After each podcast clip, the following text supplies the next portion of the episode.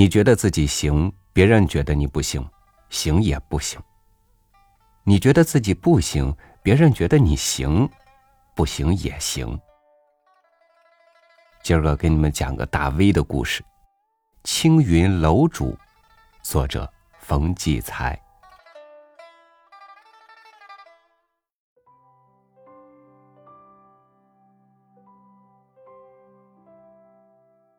青云楼主，海河边一小文人的号。嘛叫小文人？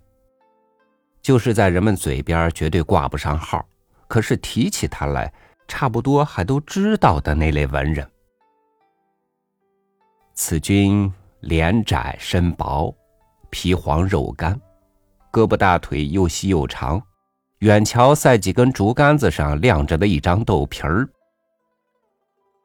但人不可貌相，海不可斗量。他能写能画，能刻图章，连托表的事儿也行。可行家们说他手糙了点儿，因故天津卫的买卖没他写的匾，饭菜药铺的墙上不挂他的画。他于书画这行是又在行里又在行外。文人落到这一步，那股子怀才不遇的滋味是苦是酸，还是又苦又酸，只有他自己知道了。于是，青云楼这斋号就叫他想出来了。他自号青云楼主，还写了一副对子挂在迎面墙壁上：“人在青山里。”心卧白云中，他常常自言自语念着对子，每每念罢，闭目摇肩，真如隐士。然而，天津卫是个凡夫俗子的花花世界，青云楼就在大胡同东口，买东西和卖东西的挤成个团儿。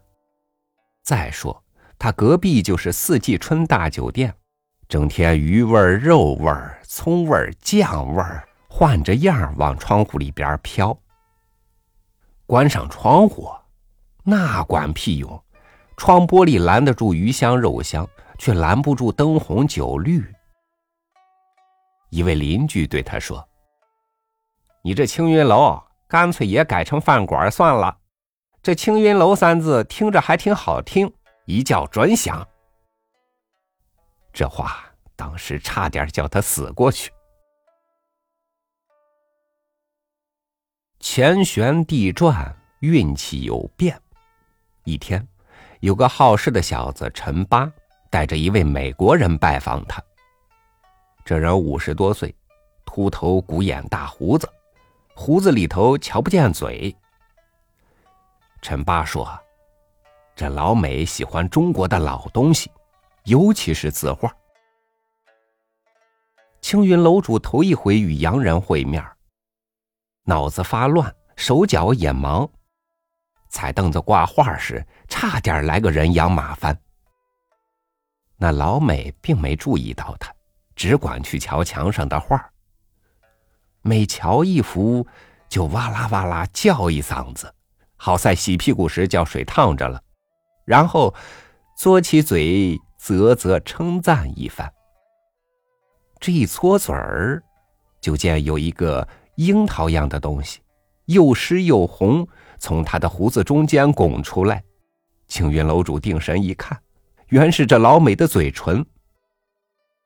最后，他用中文一个字一个字对青云楼主说：“我太高兴了，谢谢，我太高兴了。”谢谢。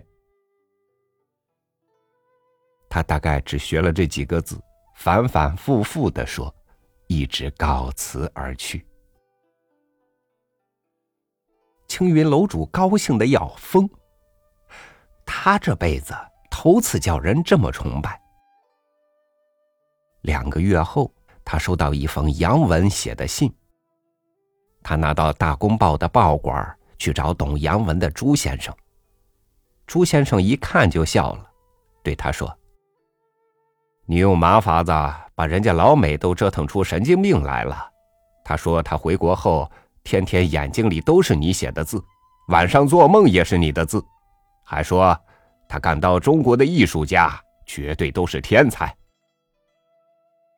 青云楼主如上青云，身子发飘，一夜没睡。天亮时，忽来灵感。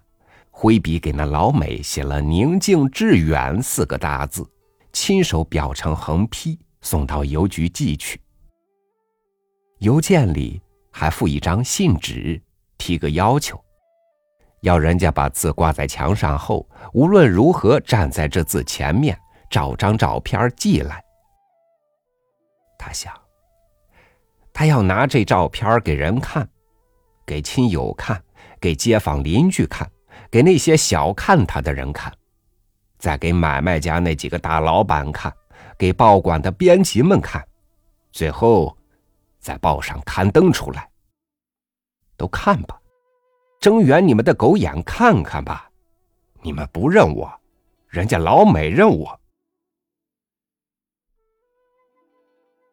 他在青云楼中坐等三个月。只等到有点疑惑，甚至有点泄气时，一封外皮上写着洋文的信终于寄来了。他忙撕开，抻出一封信，全是洋文。他不懂，里边并没照片。再看信封，卡片竟卡在里边。他捏住照片，抻出来一瞧，有点别扭，不太对劲儿。他再细瞧，竟傻了。那老美倒是站在他那字的前边照了相，可是字儿却挂倒了，全朝下了。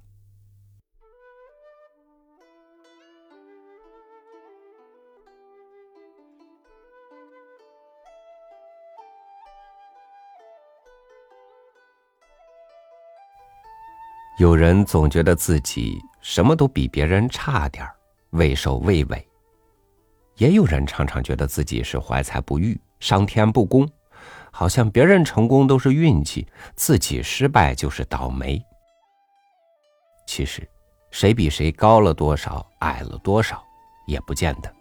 文道有先后，术业有专攻，姑且去做自己爱做、自己擅长的事儿就是。感谢您收听我的分享。我是朝雨，祝您晚安，明天见。